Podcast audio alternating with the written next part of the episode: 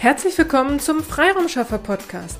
Hier erhalten Sie kurze, knackige Vertriebs- und Akquiseimpulse. Heute geht es in den Endsport unserer Serie Ist LinkedIn besser als Sing? Bevor wir in der nächsten Woche ein Resümee aus all den Episoden zu diesem Thema ziehen, gehen wir in der heutigen Episode auf die B2B-Akquise-Möglichkeiten bei Sing und LinkedIn näher ein. Starten wir mit Sing. Sing bietet kaum mehr sinnvolle Möglichkeiten, über Postings auf sich aufmerksam zu machen. Daher gehen wir direkt auf die Kontaktanfrage ein. Bei Sing haben Sie für eine Kontaktanfrage 600 Zeichen zur Verfügung.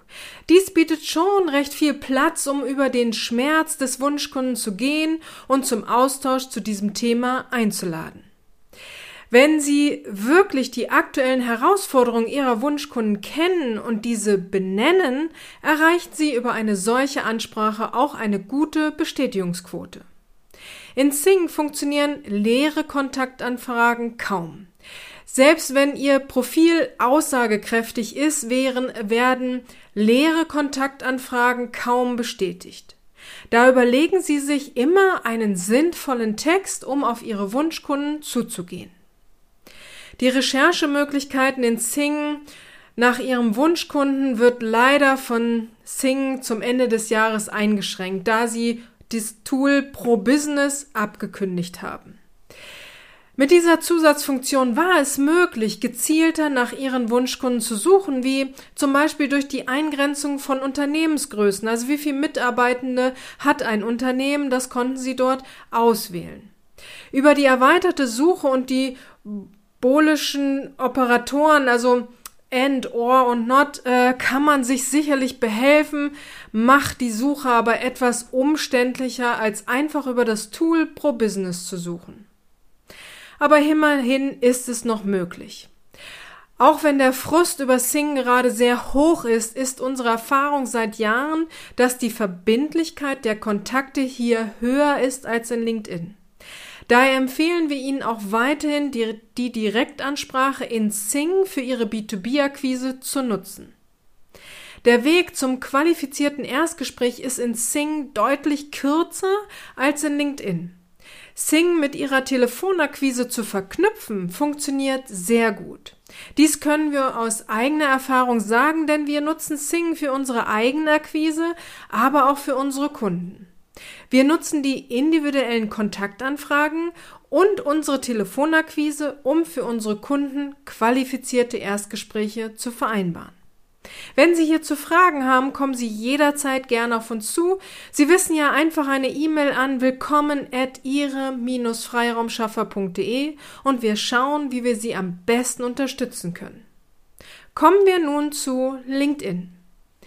LinkedIn bietet mehrere Möglichkeiten, die Plattform auch für ihre B2B-Akquise zu nutzen.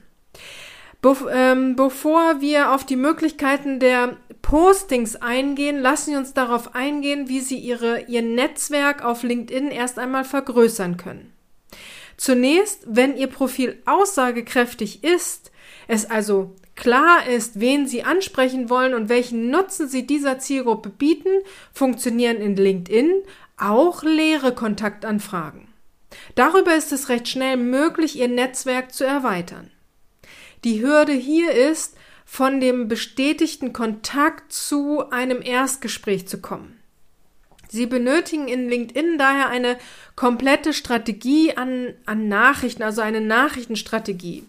Nur bitte, bitte lassen Sie diese Nachrichten nicht von einem Computerbot bearbeiten. Das merkt fast jeder und es schadet nichts mehr. Ähm, also ihr Ruf ist damit einfach hin, weil diese sinnlosen Computernachrichten werden erkannt und das schadet eher ihrem Ruf, als dass es irgendwie nützt.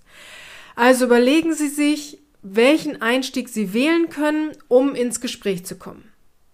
Viele LinkedIn-Marketer empfehlen, dass man über Gemeinsamkeiten gehen soll. Dieser Einschätzung kann ich nicht ganz folgen.